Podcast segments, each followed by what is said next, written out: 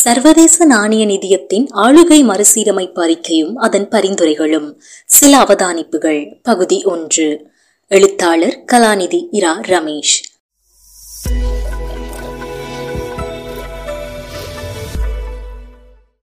அறிமுகம்.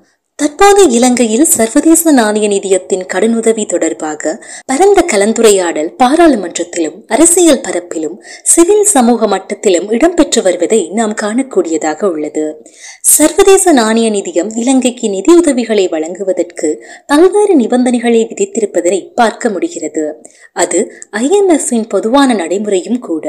அந்த வகையில் கடந்த செப்டம்பர் மாதம் முப்பதாம் திகதி சர்வதேச நாணய நிதியம் இலங்கையின் ஆளுகை செயல்முறையில் உள்ள குறைபாடுகளை ஆழமாக மதிப்பீடு செய்து நூற்றி முப்பத்தி ஒன்பது பக்கங்களை கொண்ட ஒரு விரிவான அறிக்கையை வெளியிட்டுள்ளது. அந்த அறிக்கையில் இலங்கையின் ஆளுகை கட்டமைப்பில் உடனடியாக மேற்கொள்ளப்பட வேண்டிய பிரதான பதினாறு மறுசீரமைப்புகள் மற்றும் மாற்றங்கள் குறித்து விரிவான பரிந்துரைகளை முன்வைத்துள்ளது. இந்த பரிந்துரைகள் ஒவ்வொன்றும் இலங்கையில் ஆளுகை செயல்முறையில் உள்ள குறைபாடுகள் அதிகார துஷ்பிரயோகம் நிறுவனமயப்படுத்தப்பட்டுள்ள ஊழல் மோசடி ஊழல் கலாசாரம் வெளிப்படைத்தன்மை வெளிப்படைத்தன்மையின்மை பொறுப்புக்கூறல் தொடர்பான பிரச்சினைகளை முடிவுக்கு கொண்டு வரும் நோக்கத்தினை அடிப்படையாக கொண்டவை ஆகும். ஒட்டுமொத்த அறிக்கையிலும் தொடர்ச்சியாக அழுத்தி வலியுறுத்தப்படும் விடயம் யாதெனில் இலங்கையில் ஊழலற்ற ஒரு ஆளுகை செயன்முறையை கட்டியெழுப்ப வேண்டும் என்பதாகும். ஆளுகை செயன்முறையில் உள்ள குறைபாடுகளை மிக விரைவில் களைய வேண்டும் என்பதை அவர்கள் வலியுறுத்துவதுடன் அது பொருளாதார அபிவிருத்தி வெளிநாட்டு முதலீடு ஒழுக்கமுடைய பொது நிர்வாகம் மற்றும் பொறுப்புக்கூறும் ஆளுகை ஆளுகைக்கு அவசியம் எனப்படுகின்றது. அவர்கள் முன்வைத்துள்ள பதினாறு பரிந்துரைகளையும் நடைமுறைப்படுத்த வேறுபட்ட கால அவகாசத்தையும் வழங்கியிருப்பது இதில் இன்னும் ஒரு சிறப்பம்சமாக காணப்படுகிறது. ஆகவே இலங்கையின் ஆட்சி செயல்முறையில் காணப்படும் தோல்வியை சரி செய்ய அதில் இருந்த இலங்கை நாட்டை மீட்டெடுக்க வேண்டுமாயின் இந்த சவால் மிக்க பரிசோதனையில் இலங்கை ஈடுபட வேண்டும் என்பது இங்கு வெளிப்படுகின்றது. இந்த கசப்பான மாத்திரையினை இலங்கை விரும்பியோ விரும்பாமலோ உட்கொள்ள வேண்டும் என்பது இங்கு குறிப்பிடுதல் பொருத்தமாகும். ஆகவே இந்த நிபந்தனைகளை இலங்கை அரசாங்கம் நிறைவேற்ற தவறுமாக இருந்தால் மூன்றாவது தவணை கடனின் உதவியினை சர்வதேச நாணய நிதியத்திடம் இருந்து பெற்றுக்கொள்வது இயலாத காரியமாக மாறக்கூடிய வாய்ப்பு ஏற்படலாம் இரண்டாவது தவணை கடன் ஜனவரி மாதம் அளவில் கிடைக்கும் என எதிர்பார்க்கலாம். அதில் பெரிய அளவிலான சவால்கள் இருப்பதாக தென்படவில்லை. இந்த நாட்டில் ஆயிரத்தி தொள்ளாயிரத்தி எழுபத்தி எட்டாம் ஆண்டு அரசியல் அமைப்பு அறிமுகப்படுத்தப்பட்ட பின்னர் ஆளுகை செயன்முறையில் காணப்படும் பிரதான குறைபாடுகளில் ஒன்றுதான் நிறைவேற்று அதிகாரம் கொண்ட ஜனாதிபதியினுடைய கைகளில் சகல அதிகாரங்களையும் குவித்து பாராளுமன்றத்தையும் நீதிமன்றத்தையும் கேலிக்கூத்தாக மாற்றியமையாகும். இது இலங்கையில் நிறைவேற்று சர்வதேச ஆட்சியினை ஏற்படுத்தியது எனலாம். இதனை ஆளுகை செயல்முறையின் ஒரு பிரதான பிரச்சினையாக காணலாம். நாம் இன்று அனுபவிக்கும் பொருளாதார அரசியல் நெருக்கடிகள் அனைத்திற்கும் ஆளுகை செயல்முறையில் காணப்படுகின்ற குறைபாடுகள் அல்லது ஆளுகை தோல்வி அல்லது தீங்கான ஆளுகை பிரதான காரணியாக உள்ளது. அறநிலைய போராட்டக்காரர்கள் தொடர்ச்சியாக வலியுறுத்தியது ஆளுகை மறுசீரமைப்பாகும். அதனை அவர்கள் முறைமை மாற்றம் என்ற பெயரில் கோரினார்கள். அந்த வகையில் இக்கட்டுரையானது ஐஎம்எஃப்பின் ஆளுமை மறுசீரமைப்பு பரிந்துரைகள் தொடர்பான ஒரு சாராம்சத்தினை வழங்குவதை நோக்காக கொண்டமைந்துள்ளது. இங்கு அவதானிக்க வேண்டிய பிரிதொரு விடயம் யாதெனில் ஐஎம்எஃப் இலங்கைக்கு இத்தகைய பரிந்துரைகளை பதினாறு தடவைகள் வழங்கியுள்ளது. அவற்றினால் ஆளுகை செயன்முறையில் ஏற்பட்ட முன்னேற்றம் என்ன என்ற வினாவினையும் இங்கு முன்வைப்பது பொருத்தமாகும். இலங்கை அரசாங்கம் ஒவ்வொரு முறையும் கடன் பெறும் போது இது போன்ற எண்ணற்ற பரிந்துரைகள் வழங்கப்பட்டுள்ளன. அவை அமுல்படுத்தப்படவில்லை. அவை கிடப்பில் போடப்பட்டதுடன் ஊழல் மோசடிகள் நிறைந்த ஆளுகை முறையே தொடர்ந்தது. இப்போக்கினை பல அபிவிருத்தி அடைந்து வரும் நாடுகளில் அவதானிக்க முடியும். ஆகவேதான் இடதுசாரி அமைப்புகளும் சில அரசியல் கட்சிகளும் ஐஎம்எஃப்பின் கொள்கைகளை நாட்டின் தற்போதைய வங்குரோத்து நிலைக்கும் பொதுமக்கள் அனுபவிக்கும் பொருளாதார பிரச்சினைகளுக்கும் காரணம் என விமர்சிக்கின்றனர். ஐஎம்எஃப்பின் நவதாராள கொள்கைகள் நாட்டின் பொருளாதார நெருக்கடிக்கு பிரதான காரணம் என விமர்சிக்கப்படுகின்றது. இது பகுதியளவில் ஏற்றுக்கொள்ளக்கூடிய விடயம் என்றாலும் கொள்கை வகுப்பாளர்கள் ஐஎம்எஃப்பின் பரிந்துரைகளை நடைமுறைப்படுத்தாமை தவறான கொள்கைகள் அல்லது பொருத்தமற்ற கொள்கைகளை தொடர்ச்சியாக உருவாக்கியமை அரசியல் நலன்களை அடிப்படையாக கொண்டு பாரிய அபிவிருத்தி திட்டங்களை முன்னெடுத்தமை அரசியலில் இன மதத்தின் தலையீட்டினை வெளிப்படையாகவே அனுமதித்தமை. ஊழல் போன்ற வேறும் பல காரணிகளும் நாட்டின் தற்போதைய வங்குரோத்து நிலைக்கு மற்றும் ஆளுகை தோல்விக்கு காரணம் என்பதை நாம் மறந்துவிடக் கூடாது. ஆகவே இப்பொழுது ஐஎம்எஃப் வழங்கியிருக்கும் பரிந்துரைகளை ஒரு வாய்ப்பாக பயன்படுத்தி முன்னோக்கி செல்ல வேண்டிய தேவையுண்டு. எதிர்காலத்தில் ஐஎம்எஃப்பின் கடனுதவிகளை நாடு நாடி செல்லாத வகையில் பொருளாதார கொள்கைகளை மறுசீரமைக்க வேண்டும். உள்நாட்டு உற்பத்திகளை அதிகரிப்பதற்கு ஏற்றுமதி பொருளாதாரத்தினை தன்னிறைவுடன் கூடிய பொருளாதாரத்தினை கட்டியெழுப்ப அவசியமான வேலை திட்டங்களை முன்னெடுக்க வேண்டும். இவை நீண்டகால திட்டங்களாக நிலைபெறுத்தன்மையின் அடிப்படையில் அமைய வேண்டும். தொடர்ச்சியான கடன் பொறிக்குள் இருந்து இலங்கையை மீட்டெடுக்க நவ பொருளாதார பிடியில் இருந்து மீட்க தீவிர மறுசீரமைப்புகளை உள்நாட்டு சூழலை அடிப்படையாக கொண்டு பாரிய பொதுமக்கள் பங்கேற்பு மற்றும் கலந்துரையாடல் அடிப்படையில் மேற்கொள்ள வேண்டும். எவ்வாறாயினும் இம்முறை ஐஎம்எஃப் வழங்கியுள்ள இப்பதினாறு பிரதான பரிந்துரைகள் இலங்கையில் ஆளுகை கட்டமைப்பில் நீண்ட காலமாக நிலவும் குறைபாடுகளை களைவதற்கான ஒரு நிலப்பட அச்சாக பார்க்க முடியும். இவற்றை இலங்கை சரியான முறையில் பின்பற்றுகின்ற பட்சத்தில் ஆட்சி முறை செயற்பாடுகளில் வெளிப்படைத்தன்மை பொறுப்புக்கூறலை மேம்படுத்த முடியும் என்பது சர்வதேச நாணய நிதியத்தின் நம்பிக்கையாக காணப்படுகின்றது. அதேவேளை இலங்கையில் நல்லாட்சியை விரும்பும் அனைத்து தரப்பினரும் இதனை விரும்புவர் என்றும் எதிர்பார்க்கலாம். ஊழலற்ற இலங்கையினை கட்டியெழுப்ப எத்தனைக்கும் எவரும் சர்வதேச நாணய நிதியத்தின் பரிந்துரைகளை முற்றாக எதிர்க்க மாட்டார்கள். ஏனென்றால் இவை நாட்டிற்கு மிக அவசியமானவை. இலங்கை சுதந்திரம் பெற்ற காலத்தில் இருந்து இன்று வரையில் ஆளுகை செயன்முறையில் நாம் நான்கு பிரதான குறைபாடுகளை அவதானிக்கலாம்.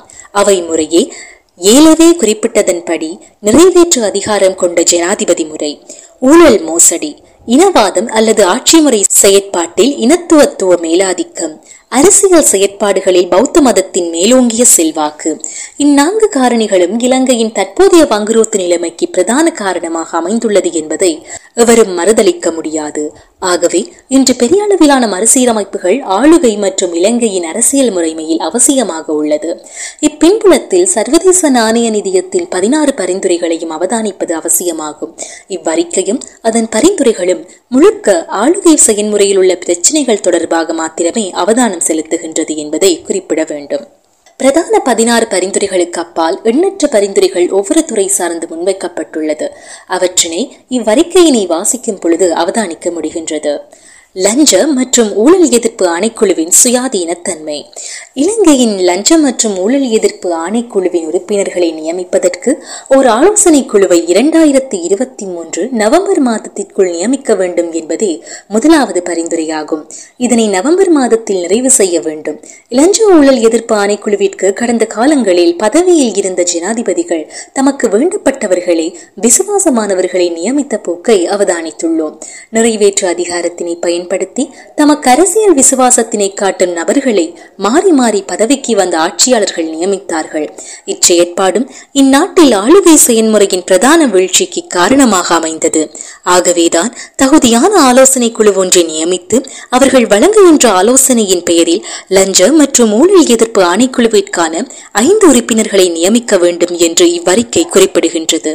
இந்த காரியத்தினை அரசியலமைப்பு பேரவை முன்னெடுக்க வேண்டும். அதனூடாக ஊழல் எதிர்ப்பு ஆணைக்குழுவின் நியமன விடயத்தில் அரசியல் தலையீடுகளை தவிர்ப்பது நேர்மையாக வினைத்திறன் மிக்க வகையில் இந்த ஆணைக்குழு செயற்படுவதை உறுதிப்படுத்தும். ஊழலுக்கு எதிராக செயற்படுவதற்கு அவகாசத்தை ஏற்படுத்துவது என்பன எதிர்பார்க்கப்படுகின்றது. நாட்டில் லஞ்ச ஊழலுக்கு எதிராக செயற்படுகின்ற பிரதான நிறுவனமாக ஒவ்வொரு நாட்டிலும் லஞ்ச ஊழல் ஆணைக்குழு காணப்படுகின்றது. ஆனால் இலங்கையை பொறுத்தவரையில் இவ்வாணைக்குழு நிறுவன ரீதியான ஒரு கட்டமைப்பினை கொண்டிருந்தாலும் இதன் அதிகாரங்கள் கடமைகள் வளங்கள் தொடர்பாக பாரிய பிரச்சினைகளும் முரண்பாடுகளும் காணப்படுகின்றது. தொடர்ச்சியான அரசியல் அழுத்தம் அரசியல் தலையீடு இருபதாவது சீர்திருத்தங்களின் கீழ் இவ்வாணைக்குழுவின் அதிகாரங்கள் குறைக்கப்பட்டமை மற்றும் அதன் நிலை வலுவிழக்க செய்யப்பட்டமை போன்றன லஞ்ச ஊழல் ஆட்சி முறை செயற்பாடுகளில் பரந்தளவில் இடம்பெறுவதற்கு அல்லது ஒரு கலாசாரமாக மாறுவதற்கு காரணமாக அமைந்துவிட்டது. ஆகவே இந்த நிலைமையை மறுசீரமைப்பதற்கு இந்த ஆணைக்குழுவின் சுயாதீன தன்மையை பாதுகாக்க வேண்டும். இவ்வாணைக்குழுவின் உறுப்பினர்களை நியமிக்கும் போது ஒரு சுயாதீன ஆலோசனை குழுவை நியமிக்க வேண்டிய தேவை காணப்படுகின்றது. டிரான்ஸ்பெரன்சி இன்டர்நேஷனல் நிறுவனம் இரண்டாயிரத்தி பதினேழாம் ஆண்டு ஆசியாவில் உள்ள ஊழல் எதிர்ப்பு ஆணைக்குழுக்களின் செயற்திறன் தொடர்பாக மதிப்பீடு ஒன்றினை செய்து அறிக்கை வெளியிட்டது. இதன்படி இலங்கையின் லஞ்ச ஊழல் எதிர்ப்பு ஆணைக்குழுவிற்கு ஒதுக்கப்பட்டுள்ள மொத்த பணியாளர் தொகை எண்ணூற்று இரண்டு ஆகும். அதில் முன்னூற்றி ஐம்பத்தி மூன்று பேர் மாத்திரமே தற்போது சேவையில் இருப்பது இருப்பதாகவும் சுமார் நானூற்றி நாற்பத்தி ஒன்பது பதவி வெற்றிடங்கள் பல ஆண்டுகளாக நிரப்பப்படவில்லை என்பது வெளிப்படுத்தப்பட்டுள்ளது. இப்பதவி வெற்றிடங்கள் இக்கட்டுரை எழுதும் தருணம் வரையில் முழுமையாக நிரப்பப்படவில்லை. இன்னும் முன்னூறு பதவி வெற்றிடங்கள் இருப்பதனை கட்டுரை ஆசிரியருக்கு கிடைத்த தகவல்கள் உறுதி செய்கின்றன. இது அரசாங்கம் லஞ்ச ஊழலுக்கு எதிராக போராடுவதில் காட்டுகின்ற அர்ப்பணிப்பின் அளவினை வெளிப்படுத்துகின்றது. அரசியல்வாதிகள் சொத்துக்களை பிரகடனப்படுத்தல். இரண்டாவது பரிந்துரை இரண்டாயிரத்தி இருபத்தி நான்காம் ஆண்டு ஜூலை மாதமாகும் போது சகல அரசியல்வாதிகளும் தமது சொத்துக்களை பிரகடனப்படுத்தி இருக்க வேண்டும் என்பதாகும். பாராளுமன்றத்தில் உள்ள இருநூற்றி இருபத்தி ஐந்து உறுப்பினர்களும் தமது சொத்துக்களை பிரகடனப்படுத்த வேண்டும் என்பதே இங்கு குறிப்பிடப்படுகின்றது. இது வெளிப்படைத்தன்மைக்கும் பொறுப்புக்கூறலுக்கும் பெரிதும் அவசியமாகும். இதுவரைக்கும் பன்னிரண்டு உறுப்பினர்கள் மாத்திரமே தமது சொத்துக்களை பகிரங்கமாக வெளிப்படுத்தியுள்ளனர். அது மட்டுமல்லாது சர்வதேச நாணய நிதியம் வெளிப்படுத்தும் இன்னும் ஒரு விடயம் அரசியல்வாதிகள் சொத்துக்களை பிரகடனப்படுத்திய பின்னர் அவற்றை பொதுமக்கள் அணுகக்கூடிய ஒரு இணையதளத்தில் காட்சிப்படுத்த வேண்டும். பொதுமக்கள் அவற்றை பார்ப்பதற்கான வசதியை உரிமையை வழங்க வேண்டும் என்பதை வலியுறுத்துகின்றது. இது தனிப்பட்ட நபர்களை அடிப்படையாக கொண்ட முரண்பாடுகளை தவிர்ப்பதற்கு செய்வதற்கு அவசியமாகும். ஆட்சி செயன்முறையில் நேர்மைத்தன்மையும் வெளிப்படைத்தன்மையும் பொறுப்புக்கூறலை கொண்டு வருவதற்கு சொத்துக்களை பிரகடனப்படுத்துவது அவசியமாக உள்ளது. சொத்துக்களை பிரகடனப்படுத்துவதை இலங்கையின் பல அரசியல்வாதிகள் தொடர்ந்தும் தவிர்த்து கொண்டு வருகிறார்கள். இதன் காரணமாக அவர்கள் எவ்வாறு சொத்துக்களை சேர்த்தார்கள்? எங்கிருந்து அவ்வளவு சொத்துக்களை சேர்த்தார்கள்? எங்கு அதனை முதலீடு செய்கிறார்கள்? எந்தெந்த நாடுகளில் தமது சொத்துக்களை பதுக்கி வைத்திருக்கிறார்கள்? போன்ற விடயங்களை பொதுமக்கள் அறிய முடியாதுள்ளனர். இது இன்னும் ஒரு பக்கத்தில் தமிழகத்தில் தேர்தல் காலத்தில் மோசமான ஊழல் மோசடியையும் பணத்தையும் பொருளையும் கொடுத்து வாக்குகளை விலக்கி வாங்கும் கலாசாரத்தையும் இலங்கையில் உருவாக்கி இருப்பதை நாம் பார்க்க முடியும். இந்த மோசமான நிலையை முறியடிக்க வேண்டுமாக இருந்தால் அரசியல்வாதிகள் சொத்துக்களை பகிரங்கப்படுத்துவது அவசியமாகும். அது மக்கள் பிரதிநிதிகள் என்ற வகையில் அவர்கள் நிறைவேற்ற வேண்டிய கடமையும் கூட. கருப்பு பணத்தின் புழக்கத்தினை தடை செய்தல். மூன்றாவது பரிந்துரை சட்டத்திற்கு புறம்பான பணத்தினை தூய்தாக்கல் செய்வதனை தடுப்பதற்கு குற்றவியல் சட்டத்தை இறுக்கமாக்க வேண்டும். அதனூடாக கருப்பு பணத்தினை தூய்தாக்குவதனை தடுக்க வேண்டும் எனப்படுகின்றது. ஐக்கிய நாடுகள் சபையின் ஊழலுக்கு எதிரான சமவாயம் மற்றும் சர்வதேச நிதி நடவடிக்கை பணிக்குழுவின் தராதரங்களுக்கு ஏற்ப குற்றவியல் சட்டங்களை இறுக்கமாக்க வேண்டும் என குறிப்பிடுகின்றது. சர்வதேச நிதி நடவடிக்கை பணிக்குழு என்பது சட்டவிரோத பணப்புழக்கம் மற்றும் பயங்கரவாதத்திற்கு நிதி அளிக்கப்படுவதனை தடுப்பதற்கான அரசுகளுக்கிடையிலான சர்வதேச கண்காணிப்பு அமைப்பாகும். அதன் தலைமையகம் பிரான்ஸ் நாட்டின் பாரிஸ் நகரத்தில் அமைந்துள்ளது. சட்டவிரோத பண பரிமாற்றத்தினை மற்றும் தூய்தாக்கப்படுவதனை தடுப்பதற்கு இவ்வமைப்பு பல தராதரங்களை அறிமுகப்படுத்தியுள்ளது. இலங்கையில் நிதி தூய்தாக்குதல் மிகவும் பிரச்சினைக்குரிய விடயமாக காணப்படுகின்றது. அரசியல்வாதிகள் கருப்பு பணத்தினை இலங்கையில் முதலிடுமாறு கடந்த காலங்களில் பகிரங்கமாக அறிவித்தார்கள். இலங்கைக்கு நேர்மையான முதலீட்டாளர்கள் வருகை தராமைக்கு இது பிரதான காரணம் என்பதை அரசியல்வாதிகள் இன்னமும் உணரவில்லை போல் தெரிகிறது. கருப்பு பணத்தை வெளிநாடுகளில் இருந்து இலங்கைக்கு கொண்டு வர முடியும் என்ற சூழலை பசில் ராஜபக்ச தரப்பினர் இந்த நாட்டிலே உருவாக்கினார்கள். இது சர்வதேச சட்ட பொறிமுறைகளுக்கு முரணான ஒரு விடயம். ஆகவேதான் சர்வதேச நாணய நிதியம் இரண்டாயிரத்தி இருபத்தி நாலு ஏப்ரல் மாதமாகும் போது ஒரு உறுதியான சட்ட திருத்தத்தினை கொண்டு வந்து நிதி தூய்தாக்குதலை ஒரு குற்றமாக நிறைவேற்ற வேண்டும். அதில் ஈடுபடுவோரை தண்டிக்க வேண்டும். அந்த செயற்பாட்டை நிறுத்த வேண்டும். சர்வதேச தராதரங்களுக்கு ஏற்ப அந்த காரியத்தை இலங்கை அரசாங்கம் செய்ய வேண்டும் என்று குறிப்பிடுகின்றது. இரண்டாயிரத்தி பதினாறாம் ஆண்டு கொண்டுவரப்பட்ட பணம் தூய்தாக்களுக்கு எதிரான சட்டமானது பல குறைபாடுகளை கொண்டுள்ளது. அதனால் சட்டவிரோத பண பணப்புழக்கத்தினை நிறுத்த முடியாமல் உள்ளதாக இவ்வறிக்கை குறிப்பிடுகின்றது. இந்தியாவில் மோடி ஆட்சிக்கு வந்த பின்னர் நிதி தொய்தாக்குதல் பெரிய அளவில் இந்தியாவில் நிறுத்தப்பட்டது. இதற்கு காரணம் சட்டத்தில் திருத்தங்கள் மேற்கொள்ளப்பட்டமையாகும். இன்று பெரும் செல்வந்தர்களும் அதிகாரம் படைத்தவர்களும் சட்டவிரோத பணப்புழக்கத்தில் ஈடுபடுவதனை காண முடியும். இச்செயல் வெளிநாட்டு முதலீட்டாளர்களை அதைரியப்படுத்தும் அவநம்பிக்கையினை ஏற்படுத்தும். இத்தகைய செயற்பாடுகள் இலங்கையில் வியாபாரம் செய்வதற்கான உகந்த சூழ்நிலையை ஒருபோதும் உருவாக்கப் போவதில்லை என்பதை புரிந்து கொள்ள வேண்டும். வியாபாரம் ஒன்றினை ஆரம்பிப்பதற்கு மிகவும் கடினமான ஒழுங்கு விதிகள் சட்டங்கள் மற்றும் லஞ்ச கலாசாரத்தினை கொண்டுள்ள நாடுகளின் பட்டியலில் இலங்கை முன்னணியில் உள்ளது என்பதை இங்கு குறிப்பிடுவது பொருத்தமாகும். உலக வங்கியின் இரண்டாயிரத்தி இருபத்தி மூன்றாம் ஆண்டுக்கான எளிதாக வணிகம் செய்யக்கூடிய நாடுகளின் தரப்படுத்தலில் நூற்றி தொண்ணூறு நாடுகளில் இலங்கை தொன்னூற்றி ஒன்பதாவது இடத்தில் தரப்படுத்தப்பட்டுள்ளது. இந்நிலையில் இலங்கைக்கு வெளிநாட்டு முதலீடுகளை கொண்டு வருவது வெறும் பகல் கனவாகவே அமையும். தேசிய கணக்காய்வு சட்டத்தினை திருத்துதல் நான்காவது பரிந்துரை தேசிய கணக்காய்வு சட்டத்தை திருத்த வேண்டும் என்பதாகும். தேசிய கணக்காய்வு சட்டத்தில் பல குறைபாடுகள் காணப்படுகின்றன. தேசிய கணக்காய்வு சட்டத்தில் காணப்படும் குறைபாடுகள் அரசு நிறுவனங்களில் ஊழல் மோசடிகள் பல்கி பெருகுவதற்கு காரணமாக இருக்கின்ற அதேவேளை அரசு நிறுவனங்களில் பொது நிதியை பயன்படுத்துவதில் நேர்மைத்தன்மை பொறுப்புக்கூறல் வெளிப்படைத்தன்மை இல்லாமல் போவதற்கும் காரணமாக அமைந்துள்ளது. சில அரசு நிறுவனங்களில் கடந்த காலங்களில் கோடிக்கணக்கான பணம் செலவிடப்பட்டமைக்கு எந்த சான்றுகளும் இல்லை. ஒப்பந்தங்களை வழங்கும் போது பெரும் அபிவிருத்தி திட்டங்களை மேற்கொள்கின்ற போது ஸ்தாபிக்கப்பட்ட நிதி ஒழுங்கு முறைகளுக்கு ஏற்ப பொது நிதி செலவிடப்படுவதில்லை. இது அரசியல் மற்றும் நிர்வாக ஊழலுக்கு பெரிய அளவில் வழிவகுக்கின்றது. ஆகவேதான் தேசிய கணக்காய்வு சட்டம் திருத்தப்பட்டு அதில் புதிய ஏற்பாடுகள் கொண்டு வரப்பட்டு கணக்காய்வு இறுக்கமாக பின்பற்ற வேண்டும் என்பது வலியுறுத்தப்படுகின்றது. கணக்காய்வு இறுக்கமாக இடம்பெறுகின்ற போது பொறுப்புக்கூறலும் வெளிப்படைத்தன்மையும் ஏற்படும். மறுபக்கமாக பிரஜைகளுக்கு அரசாங்க நிறுவனங்கள் மீது நம்பிக்கை ஏற்படுவதற்கு வாய்ப்பு அதிகம் இருக்கின்றது. அத்துடன் பொது நிதியினை பயன்படுத்தல் தொடர்பாக சரியான மேற்பார்வையினை செய்ய தவறும் அதிகாரிகள் மற்றும் பிரதம கணக்காளர்கள் ஆகியோரிடம் கடமையை செய்ய தவறியமைக்காக அதிக பணத்தினை வசூலிக்க வேண்டும் என பரிந்துரை செய்யப்படுகின்றது. ஐந்தாவது பரிந்துரை வியாபார செயற்பாடுகளில் வெளிப்படைத்தன்மை மற்றும் பொறுப்புக்கூறலை மேம்படுத்த நடவடிக்கை எடுத்தலாகும். குறிப்பாக கம்பெனி சட்டத்தின்படி வணிக செயற்பாடுகளில் ஈடுபடுவோருக்கு தமக்கு கிடைக்கும் பயன்கள் தொடர்பான தகவல்களை வழங்குவதற்கு அவசியமான ஒழுங்கு விதிகளை இறுதி வடிவப்படுத்தி அதனை அமுல்படுத்த வேண்டும். அத்துடன் உரித்துடைமையின் பயன்களை பொதுவில் காட்சிப்படுத்த இரண்டாயிரத்தி இருபத்தி நான்கு ஏப்ரல் மாதம் ஆகும் போது ஒரு பதிவேட்டினை ஸ்தாபித்தல் வேண்டும். பொது கொள்முதல் தொடர்பாக புதிய சட்டம் ஒன்றினை இயற்றுதல். இலங்கைக்கு மிக மிக முக்கியமானது ஆறாவது பரிந்துரையாகும். இது நீண்ட காலமாக பேசப்பட்டு வரும் விடயமும் கூட. இலங்கையில் பொது நிறுவனங்களில் ஊழல் மோசடிகள் பாரிய அளவில் ஏற்படுவதற்கு முக்கிய காரணமாக அமைவது கொள்முதல் தொடர்பான சட்டம் ஒன்று இல்லாமல் இருப்பதாகும். இலங்கையில் அரசு நிறுவனங்கள் கொள்முதல் செய்கின்ற போது சில வழிகாட்டல்கள் மற்றும் கொள்கைகள் இருக்கின்றனவே தவிர சட்டம் ஒன்று இன்னும் பாராளுமன்றத்தால் உருவாக்கப்படவில்லை. இந்த சட்டம் உருவாக்கப்படாமைக்கு காரணமும் அது ஊழல் மோசடிகளை தடுக்கும் என்பதால் ஆகும். ஆகவே பாராளுமன்றத்தில் உள்ள பெரும்பாலான அரசியல்வாதிகள் இத்தகைய சட்டத்தை நிறைவேற்ற தொடர்ந்தும் விருப்பம் காட்டவில்லை.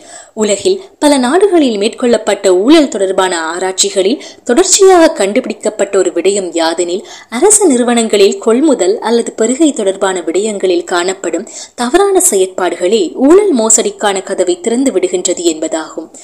பத்தொன்பதாவது அரசியலமைப்பு திருத்தத்தினூடாக கொள்முதல் ஆணைக்குழு ஒன்று கொண்டுவரப்பட்ட போதும் அது தொடர்பான சட்டம் ஒன்றினை கொண்டு வந்து கொள்முதல் செயல்முறையில் நீண்ட காலமாக காணப்படும் ஊழலை தடுப்பதற்கு எந்த ஒரு அரசாங்கமும் முயற்சிக்கவில்லை என்பது ஊழலை ஒழிப்பதில் இலங்கையின் அரசியல் தலைமைகள் கொண்டிருக்கும் அர்ப்பணிப்பின் அளவை காட்டுகின்றது. ஆகவேதான் இரண்டாயிரத்தி இருபத்தி நான்காம் ஆண்டு டிசம்பர் மாதம் ஆகின்ற போது கொள்முதல் தொடர்பான சட்டத்தினை இலங்கை அரசாங்கம் உருவாக்க வேண்டும் என்ற பரிந்துரை முன்வைக்கப்பட்டுள்ளது. ஊழலை கட்டுப்படுத்த இச்சட்டம் பெரிதும் அவசியமாகும். பொது கொள்முதல் தொடர்பாக பொதுமக்களுக்கு தகவல்களை வழங்க வேண்டும்.